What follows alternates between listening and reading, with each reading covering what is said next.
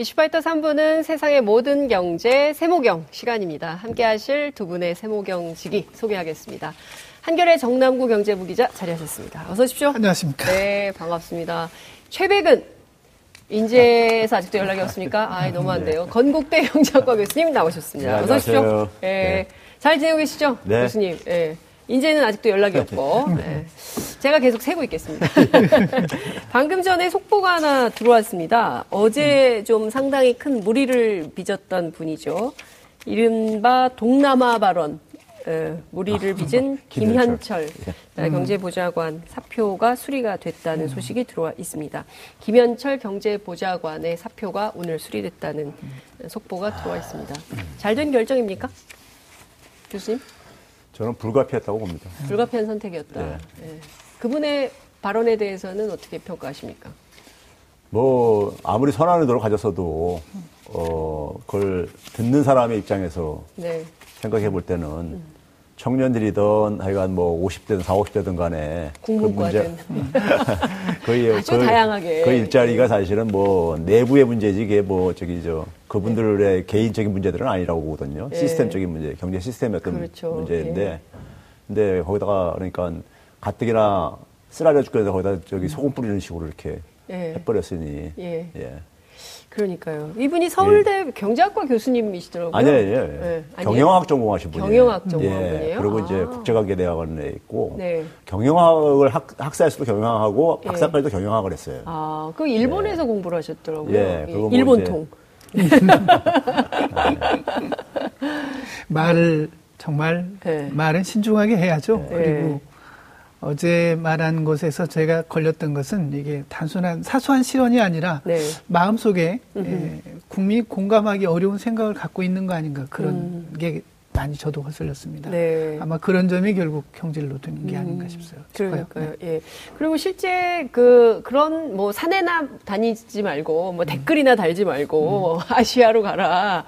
이렇게 아니 뭐 아시아로 가라고 얘기할 수 있는데 아다르고 어다르다고 네. 그렇지 않습니까? 뭐 아시아에 뭐 새로운 투자처가 음. 생겼고 뭐 아시아에 가면 뭐가 좋고 뭐 이렇게 하면 좋겠다라는 게 아니라 당신들 여기서 전부 쓸데없는 짓 하고 근데 거기 가서 음. 이렇게 돈이나 버셔 뭐 이런 식의 느낌이었기 그렇죠. 때문에 국민들 네. 입장에서는 야 어떻게 이 사람 음. 이런 식의 태도로 공직자 특히 청와대 경제 보좌관을 할 수 있나 이런 생각을 했을 그러니까 것 같습니다. 뭐 일부에서는 혹시 청와대 전체적인 분위기가 그런 게 아닌가 하는 이런 이렇게까지 지금 이제 내몰리고 있으니까 그쪽에 음. 예. 대통령을 보좌하고 계신 분들이 네. 그분과 김현철 비서관하고 전 비서관하고 비슷한 사고를 갖고 있는 게 아닌가 하는 이제 이런 생각들을 갖게 하니까 이제 네. 조치를 빨리 취한 것 같습니다. 그렇군요. 네. 그러니까 말로는 소득주도 성장인데 실제로는 이런 식의 일자리를 생각했단 말이야. 그렇다면 이거 음. 어, 촛불혁명 정부 아니지라는 네. 국민적 판단이 있었는데 빠르게 어쨌든 청와대가 네. 결단을 내린 것 같습니다. 예비 타당성 조사. 요새 네. 또 줄임말이 유행이어가지고 예타. 예타. 야타가 아니라 예타. 예타 면제 네. 발표가 오늘 있었습니다. 하루 종일 실검을 장식했는데요. 이것도 지금 막 대한민국 그 지도를 딱 그려놓고 지금 전 국토가 지금 파헤쳐진 느낌이 좀들 정도로 지금 막 그 뜨겁게 달아오르고 있습니다. 뭐 오늘 그 도표도 있고 그런데 좀 자료를 보면서 말씀을 좀 해주시면 좋을 것 같은데요. 오늘 발표한 내용 핵심적인 내용만 정남구 기자님께서 좀 정리를 해주시죠. 네, 예비 타당성 조사는 어, 공공 건설 사업이나 네. R&D 사업들을 할 때 이 사업을 돈을 투입할 만한가를 따져가지고 네. 어, 투입하는 것에 비해서 편익이 크다. 그러니까 해도 좋다. 네. 이 판정을 하는 겁니다. 그런데 이 예비 타당성 조사를 면제하면 네. 신속하게 사업을 추진할 수 있고 음. 또 사업 타당성이 떨어지는 사업도 할 수가 있습니다. 어. 이거는 아무거나 면제할 수는 없는 거고 네. 어, 긴급한 경제 상황에서 음. 어, 해야 되겠다 싶을 때 또는 네. 어, 국가 균형 발전을 위해서 네. 어, 이것은 해야 되겠다 싶을 때는 네. 국무회의의 의결을 거쳐서 예. 면제를 할 수가 있습니다. 아, 그런데 에, 오늘 발표한 것은 음. 23개 사업에 대해서 24조 원 정도 네. 규모의 사업을 아, 예비 타당성 조사를 면제한다. 음흠. 뭐 이유는 국토 균형 발전을 위해서 네. 각 지역 사업, 수도권을 제외하고 각 지역에 있는 네. 아, SOC 산업이 음. 많습니다. 그리고 네. 일본은 이제 R&D 투자입니다. 음. 음. 이걸 바로 다 공사를 하겠다는 뜻은 아닙니다. 네. 예산이 편성된 게 아니거든요. 예. 이, 이걸 앞으로 2029년까지 예. 10년간 예. 1년에 1조 9천억 원 정도를 네. 투입해서 사업하겠다. 이런 예. 계획이죠. 그, 이게 일종의 보면 저, 국민 세금의 마지막 수문장 같은 음. 역할을 하는 거죠. 그러니까 네. 이 산을 넘어야 이제 실제로 국책 사업이 진행되는 뭐 이런 음. 거기 때문에 굉장히 중요한 것이고 음. 이게 사실은 DJ 정부 때 처음 시작이 된 걸로 네. 알고 있습니다. 굉장히 좋은 제도라고 시민사회 단체들도 음. 박수쳤던 제도인데 어, 오늘 나온 내용들을 좀 보면 어 누가 이렇게 썼더라고요. 진보 정부의 토건 실험 과연 성공할까? 음. 이게 사실은 이명박 정부를 이제 토건 정부, 네. 토건족의 정부 뭐 이렇게 네. 비판을 언론이 많이 했었는데요. 진보 정부의 토건 실험 뭐 이런 얘기가 좀 나오고 있습니다. 그 교수님 오늘 쭉 발표된 내용에 대해서 좀 어떤 평가를 하십니까? 저는 사실 뭐 그 지난해 12월 달에요. 한겨레 네. 신문에다가 제가 그때 시론을 제가 쓰면서 예. 표현한 게 있기 때문에 예. 빼도 박도 못하게 제가 표현했는데 예. 당시에 제, 제가 혹시 교수님의 표현 아닙니까 이거? 네. 이 예타 면제하고 예. 또 하나는 이제 그러니까 당시에 이제 공공시설 이제 그러니까 이 민간 자본 유치해가지고 예. 민간 자본에다가 이제 개방하는 거 전면적으로 음, 네. 이두 가지를 제가 묶어가지고. 네. 아무리 목마르다고 양재물 먹을 수는 없지 않냐. 제가 그 당시 이렇게 표현을 한 적이 아, 예. 있었습니다. 어, 교수님 셉니다. 예. 네. 예. 그랬었는데 그렇기 때문에 에, 사실 그 어, 이걸 지금 이제 국가 균형 발전이라고 이제 이렇게 표장을 하고 있지만 네. 사람들이 생각할 때는 네. 과거에 그러니까 소위 이제 그 SOC 사업들 대규모 SOC 사업들과 네. 사실 차별성을 느끼기가 저는 힘들다고 봐요. 음. 일단 국민들이 생각할 때는요. 네. 근데 이제 이렇게 나오게 된 배경이 제가 볼 때는요. 네. 지난해 우리 지난 시간에 우리가 지난해 성장률 가지고 얘기를 했었는데 네, 지난주에 예, 예. 지난해 성장률이 지난해 2.7%였었는데 그렇죠. 그 성장률이 그 달성되기 달성되는 데 있어서 가장 이제 이 그 부정적인 역할한 게 건설 투자였었습니다. 그러니까요. 건설, 투자가 0.7%를 깎아 먹었어요. 예, 0.14%. 아니, 아니 저기 저기 0.7%를 깎아 먹었어요. 그렇던가요? 어, 예, 다시 한번 그렇게 깎아 먹었습니다. 그러니까 그 예년도 그러니까 예. 박근혜 정부가 그러니까 인위적으로 경기 부양하기 전에 음흠. 2013, 14년도가 한 건설 투자가 성장률에 기여한 게 한 0.35% 정도 됐었어요. 예. 0.35. 35% 예, 예. 했었는데 예.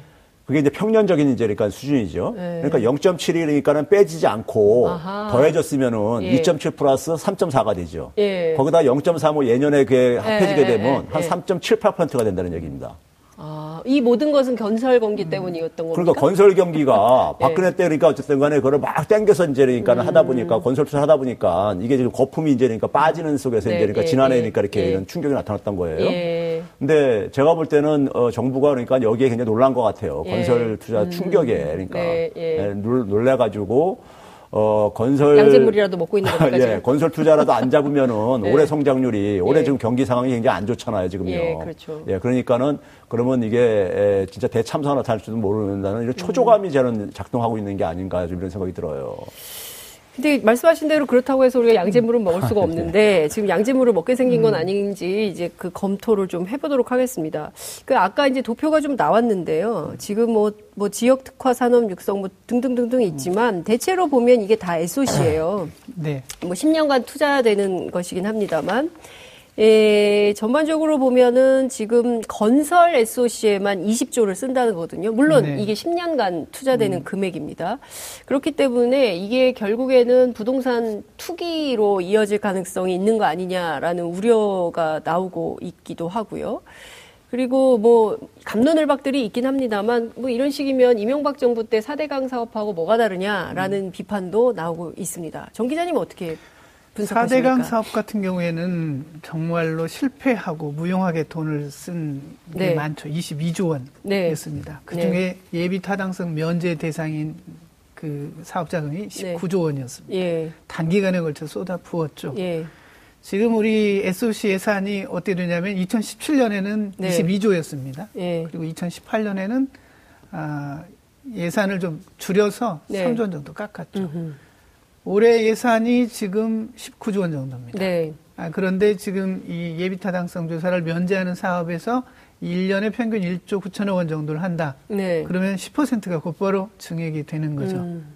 다른 걸 늘리거나 줄이지 않는다면. 네. 물론 예비 타당성 조사를 통과해서 또 되는 것까지 합치면 더 많아질 겁니다. 네. 그래서 이걸 이제 얼마만큼 많이 하느냐고 평가할지는 이제 사람마다 물론 다르겠습니다만 네. 어쨌든 이 정부는 SOC를 좀 덜 하고 불필요한 SOC는 하지 않고 네.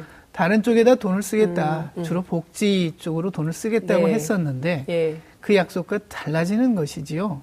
아니냐라는 네. 의혹이 나온 것이죠. 예. 그 일본의 경우에도 네. 어, 거품 경 거품이 꺼지고 어, 음. 경제가 장기 불황에 빠졌을 때 네. 초기 단계에서 음. 늘이 유혹에 시달렸습니다. 그래서 대규모로 SOC 사업을 했죠. 그래서 네. 일본의 국가 부채가 엄청나게 늘어났습니다. 음흠. 지역 곳곳에 상자라고 불리는 건물들이 만들어졌습니다. 일본에서는 어. 상자라고 합니다. 상자? 네, 콘크리트 어. 상자.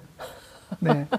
네. 우리도 그래서 그런 네. SOC 하긴 해야 됩니다. 필요한 네. SOC를 해야 되는데 네. 꼭 필요한 거 중심으로 이렇게 음. 순서대로 하고 음. 그보다는 다른 쪽에 더 돈을 네. 쓰자 했는데 예. 예를 들면 지금 이 예비타 당성 조사를 면제하는 이유는 사실 이거 도, 조사하면 잘 안 될 것 같으니까 네. 면제하는 겁니다.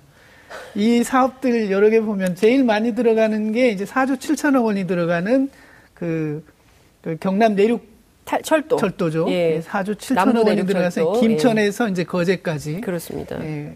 철도를 까는데 예.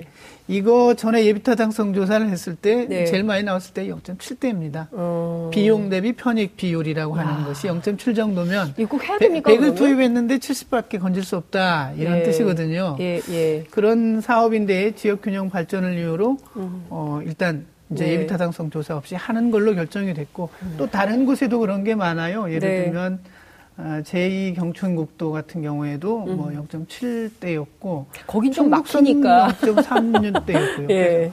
거긴 좀 많이 막혀요. 예. 다른 이제 가치 평가 예. 요소가 들어갈 수도 있습니다. 음. 비용 대비 편익이 네. 좀 떨어진다 하더라도 예. 이건 지역 균형 발전을 위해서 음. 할수 있는 거고 네. 또 다른 가치가 있으니까 할 수도 있는 겁니다. 네. 근데 만약에 그렇다면 네. 예비 타당성 조사를 할 때 평가 기준이나 이런 음. 것들을 정비해서 하면 네. 말이 없을 텐데 네. 가만히 있다가 이제 예비 타당성 조사 면제하고 음. 합시다 예. 이렇게 하니까 예. 말이 많은 거죠. 그렇군요. 네. 그러니까 이제 많은 국민들이 시민단체들도 그렇고요. 아니 연말만 되면 멀쩡한 보도블록 다 음. 뜯어가지고 아스팔트 공사하고 빨간색 칠했다가 까만색 칠했다가 도대체 저 예산 낭비를 어떻게 할 거야? 라는 음. 비판들이 굉장히 많이 있었기 때문에 이 예비 타당성 제도를 도입했던 거 아니겠습니까? 그래서 세금 허투루 쓰지 말고 그리고 생전 가야 사람 하나 안 다니는 도로 음. 그렇게 뻥뻥 뚫어놓고 도로비도 안 나오겠다. 막 이런 비판들이 있지만 그래도 그 지역 사시는 분들의 어떤 말씀하신 대로 균형 발전을 위해서 그 지역에 뭐 그런 도로를 깐다 치더라도 이 정부에서는 그런 묻지마 어, 건설 SOC 확충 안 하고 대신에 뭐 동네에 도서관을 짓는다거나 아니면 뭐 체육시설을 짓는다거나 뭐 이런 그 소규모 중소형의 SOC를 하겠다라고 했는데 결과적으로 보면 엄청나게 큰 국책 사업들에 해당하는 것들이고 그리고 또 하나는 그런 얘기도 나옵니다. 지금 말씀하신 대로 경남은 4조 7천억인데 광주는 4천억이다. 그래서 이게 또 다른 측면에서 지역차별 논란이 또 생기고 있기도 합니다. 그러니까 음. 얘가 이를테면 모든 쟁점, 모든 논쟁 사안을 다 부추기고 있는 음. 어, 상황이 아닌가. 그러니까 동네마다 지금 어떤 동네는 환영하고 어떤 음. 동네는 울상이고 막 지금 이런 것 같거든요. 모든 지역이 더 해달라고 하는 거 아니겠어요? 네. 우리 동네에 더 네. 해달라. SOC를 더. 그러니까 국가 예산으로 하는 거니까 음. 국고가 들어가는 거니까 네. 지역에서는 네. 이 도로를 뚫어서 하루에 세 사람만 다니더라도 음. 있어서 나쁠 건 없잖아요. 네. 지역의 입장에서 보면 그렇습니다. 네. 하루 세 사람만 음. 다니더라도 있어서 나쁠 것은 없다. 뭐 틀린 말은 아니네요. 교수님은 음. 어떻게 보십니까? 근데 이게 저는 정부가 있잖아요. 네. 정부가 사실 지난해 만약에 이게 SOC 사업이 필요한 사업이라면은 네. 지난해 그러니까 올해 예산을 다 반영을 했었어야죠. 음. 근데 지난해 예산을 편성할 때 네. 우리는 과거처럼 그러니까 이런 무분별한 SOC 안 하고 예. 생활 SOC를 중심으로 이렇게 한다 이렇게 얘기를 하면서 지금. 이런 결과를 만들었단 말이에요. 예. 근데 사실 우리나라 SOC 사업 예산이 네. 박근혜 정부 말기 때부터 이게 줄어들기 시작했었어요. 음. 예산 증가율이요. 네. 왜 줄었냐면은 우리나라 이제 그러니까 국토 대비 무슨 뭐 도로망이라든가 음. 철도 길이라든가 이런 걸 따져보면은 네. 에, 그 낮은 수준이 아니에요. 굉장히 높은 수준이에요. 네. 그래서 이제 그러니까는 그에 이제 그러니까 브레이크 걸, 걸었던 겁니다. 음. 박근혜 정부 때 말기 때요. 네. 근데 지금 갑자기 그러니까 지금 도로 철도 이렇게 가는데 네. 아까 지금 정 기자님이 일본 얘기했지만은 네. 아, 난 저는 우리나라가 일본 바로 옆에 있으면서 일본이 실패한 걸 왜 이렇게 반복하는지 난 모르겠어요. 그러니까요. 그 대표적인 게 그 박근혜 정부가 창조 산업 육성하는 게 일본 거 그대로 가다가 저기 저 했거든요. 베낀 겁니까? 제가 예 그렇죠. 음. 일본이 99년도부터 그러니까 창조 산업 육성하다가 그러니까 처참하게 실패를 했었어요. 2014년대 보고서가 나왔는데. 아베가 그래서 그렇게 우리를 패싱하고 네? 그러나요? 그 거기다가 뭐냐면은 이 아까 정 기자님이 얘기했듯이 네. 90대 초에 자산 거품이 꺼지면서 꺼지면서 이제 그러니까 당시에 이제 그러니까 이 음. 과잉 투자됐던 것도 구조조정을 해야 되는데 네. 구조조정을 하려니까는 이게 그러니까 하게 되면 많은 이제 실업자도 나오고 그러니까는 그렇죠. 자민당 정치인들이 싫어하고 네. 자민당의 또 주요한 정치 자금이 토건족들 저거예요. 음. 네? 이, 이게 그러니까 그 90년대 그러니까 계속해서 10년 내내 퍼부었던 게 뭐냐면 토목 사업이었었어요. 음. 제 친구가 일본 대학에 일본인 교수가 가는데 하루는 그때 한 한 번 와가지고 어, 한국에 와가지고 네. 자기가 저기 그 동경 저기 외곽에 이렇게 사는데 거기에 이제 이게 비포장 들어오는데 네. 거기다가 하루는 와가지고 구청 우리나라는 구청이죠 네. 와가지고 네. 도로 깔아주겠다고 집 앞에까지 네. 필요 없다는데도 도로 깔아드라는 거예요. 네? 그래서 그러니까 이게 돈을 그러니까 그렇게 해서 퍼부으면은 예 퍼부 퍼부으면 뭔가 나올 줄 알았던 거예요. 아. 근데 일단은 퍼부을 때는 잠깐 반짝 이제 그 돈의 효과 나오죠. 그렇죠. 근데 건설 경기가 활성화. 그 당시에 일본이 네. 1인당 국민 소득이 3만 달러 대 저, 저, 어, 우리랑 비슷. 그러니까 제가 그 얘기하는 겁니다. 예. 근데 지금 우리가 지금 그런데 하는데 예. 근데 3만 달러 국민소득에서 예. 이 토건 토 이 토건 사업에서는 예. 적합한 일자리가 안 나와요. 우리 국민소득 그러니까 천 달러 전후 때 네. 그때 경부고속도로 호남고속도로 할 때는 그때는 국민소득하고 건설에서 나오는 일자리가 거의 그러니까 뭐 저기 저 음. 비슷하기 때문에 일자리에 도움되는데 네. 더군다나 지금은 일자리도 많이 절약이 된단 말이에요. 이런 예. 건설 쪽에는요, 예. 토, 예. 토건 쪽에는요. 그렇죠. 다 기계가 하고 막 이러니까요. 그러니까요. 그러니까 3만 달러 대에서 그러니까 대개 이런 SOC 사반 나라들이 대개 보게 되면은 그걸 세계 언어에서 뭐라 부르냐면요. 제가 그대로 할게요. 영어, 영어로 shovel ready, shovel ready 프로젝트를 해가지고, 예. 우리말로 번역하면 그게 삽질 프로젝트예요. 아, 이명박 정부 때 삽질이라는 게, 그거 번역해서 나온 아이고, 거예요. 여러분, 어떡합니까? 세계은행에서 삽질 프로젝트라고 이렇게 해요. 그래서 삽질 프로젝트는 하지 말고, 아이고. bottleneck 프로젝트 해야 된다. 병목 병목 현상을 제거하는 거니까 음. 투자나 그러니까 일자리에 창출에 예. 장애가 되는 것들을 제거하는 이런 사업에다가 예. 정부가 투자를 해야 된다. 선진국가들 예. 이런 이제 세계은행이 권유한 지 오래됐었어요. 그런데 지금 지금 이게 이게 뭐 이건 진짜 이 선진 국가들에서는 네. SOC 사업 해 가지고 그러니까는 경기를 이 저기 저 부양하는데 성공한 경우가 하나도 없어요.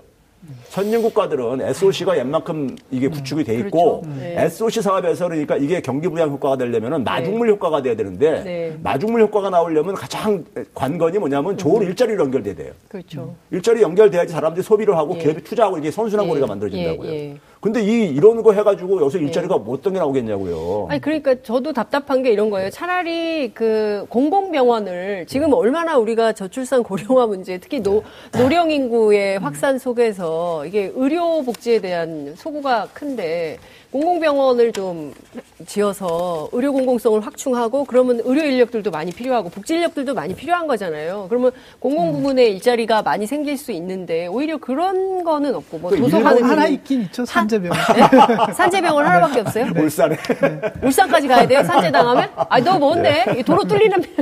아 그러니까 이런 네. 방식으로는 이제 하지 말자는 게 사실은 국민적 합의 아니었습니까? 근데 아무리 네. 급하다 하더라도 지금 우리가 이 양잿물 일본이 이렇게 해가지고요. 네. 90년대 국가부채가 폭증한 거예요. 네. 그것 때문에 일본이 90년대 발행한 국채가요. 전부 다 토목건설 부채였었어요.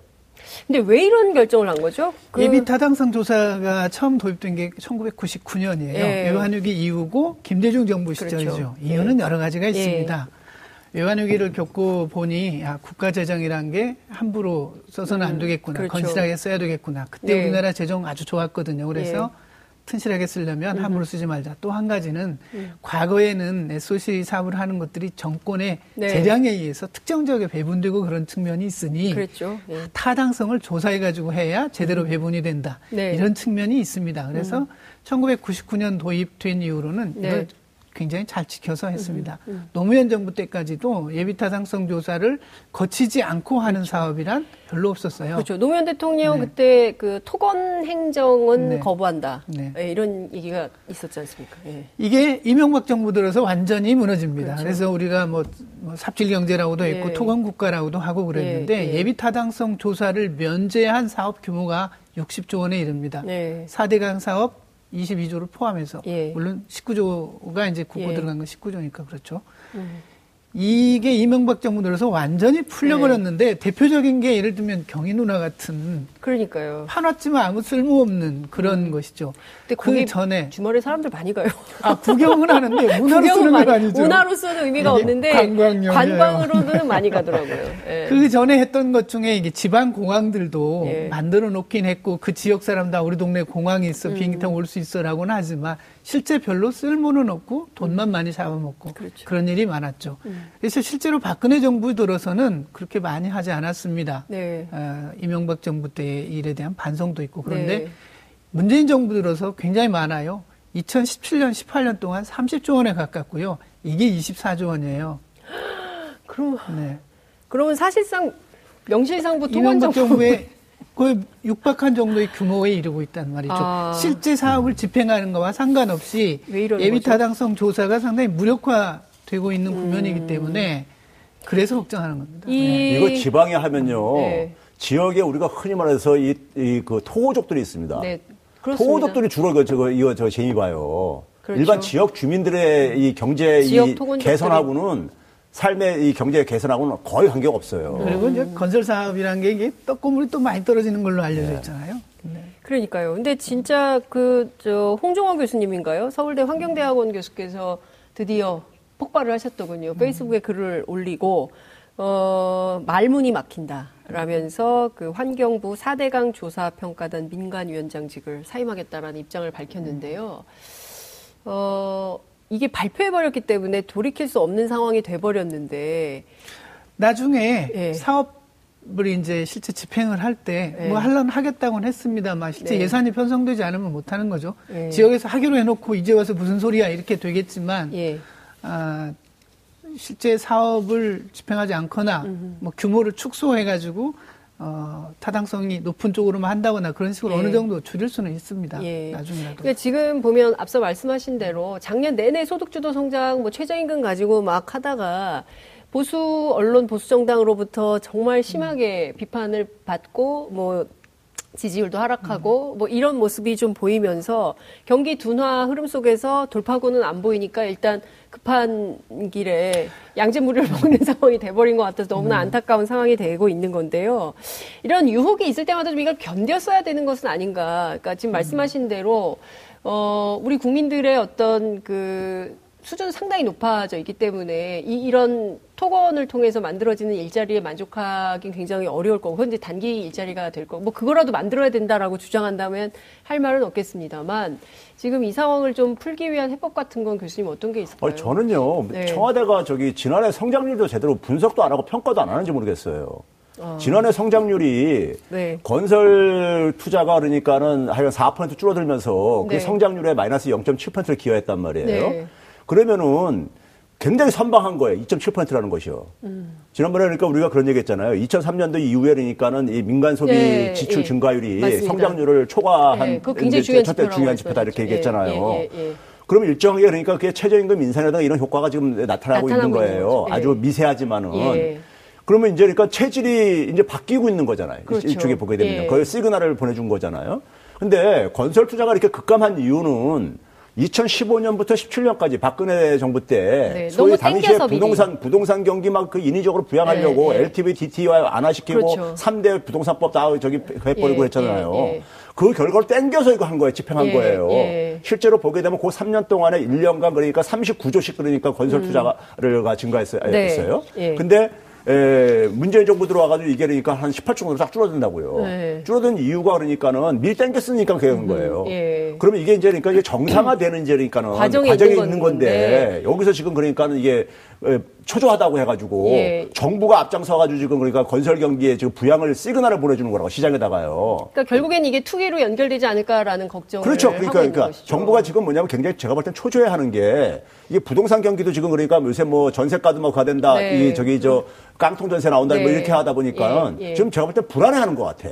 그러니까 근데, 혹시라도 만일에 사태가 벌어질까봐. 예. 예. 그러니까 지난해 성장률을 분석하면은 네. 소득주 성장을 더 강화하면서 네. 산업 정책을 그러니까 이제 더, 더 그러니까 투자를 더 많이를 이제 이렇게 집중을 하면 되는 거거든요. 네. 이거 보완해가지고 네, 네. 하면 되는데 왜 갑자기 3,000% 빠지냐 이거예요. 3,000% 빠지면 안 되는데 지금 우리가 1분 30초밖에 안 남아가지고 이제 마무리를 좀 해야 될 것 같은데요. 음, 네. 그 어쨌든 좀 걱정입니다. 지금 말씀하신 대로 부동산 경기도 좀 걱정이 되고요. SOC 지금 예타 면제 전체 규모 24조 원으로 보니까 네. 너무 크게 보는 측면도 있어요. 음흠. 1년에 1조 9천억 원이고 우리 SOC 예산이 20조 원 정도니까 사실 올 가을에 예산 편성할 때 봐야 합니다. 네, 네, 그렇군요. 알겠습니다. 지금 뭐 얼마 안 남았는데요. 건설 경기 얘기하다가 보니까 부동산 전망을 해야 되는데 시간이 너무 없어가지고 네. 20초씩만 얘기하실 수 있는데 짧게 음. 부탁드려도 될까요? 최병우 교수님? 이제 우리가 흔히 그랬잖아요. 네. 그이 주택 가격이 하락해도 네. 부동산이 냉각해도 그러니까는 이 LTV 비율로 잡고 있기 때문에 예, 예. 별 문제 없다 그랬잖아요. 그렇죠. 근데 우리나라는 전세 제도라는 특별한 제도가 있잖아요. 네. 그게 대신 그걸 지금 저기 저 그게 무너지고 있는 거예요. 음. 쉽게 보면요. 주택 네. 가격이 하락하면서 그러니까 전세 네. 세입자들이 예. 이제 거기에 이제 충격을 받는 거고 네. 그게 그 부분에 대해서는 금융감독이 금융감독원들이 전혀 그러니까 거기에 대해서는 대비를 안 한 거예요, 사실은요. 걱정입니다. 네? 그러니까 집값이 그러니까 그래서 한 뭐 30% 예. 떨어져도 LTV 비율이 낮기 때문에 괜찮다 이런 소리만 계속 해왔던 것을 네. 지금 그러니까 그걸, 그걸 지금 대비 안 한 걸 지금 당하고 있는 거예요. 걱정입니다. 다음 주에 계속 이어서 말씀을 좀 들어야 될 것 같고요. 정남구 기자님은 다음 주에 말씀하셔야 될 것 같습니다. 오늘 아, 말씀은 죄송합니다. 여기까지 듣겠습니다. 고맙습니다. 네, 고맙습니다. 1월 29일 화요일 이슈파이터 마무리하겠습니다. 시청해주신 여러분 고맙습니다.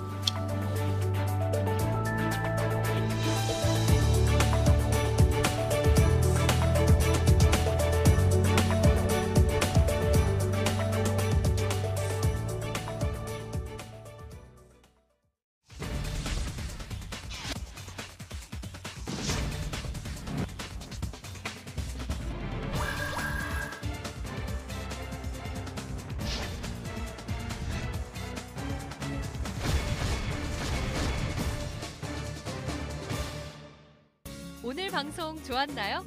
방송에 대한 응원 이렇게 표현해주세요. 다운로드하기, 댓글 달기, 구독하기, 하트 주기. 더 좋은 방송을 위해 응원해주세요. 다운로드하기, 댓글 달기, 구독하기, 하트 주기. 기억하셨죠?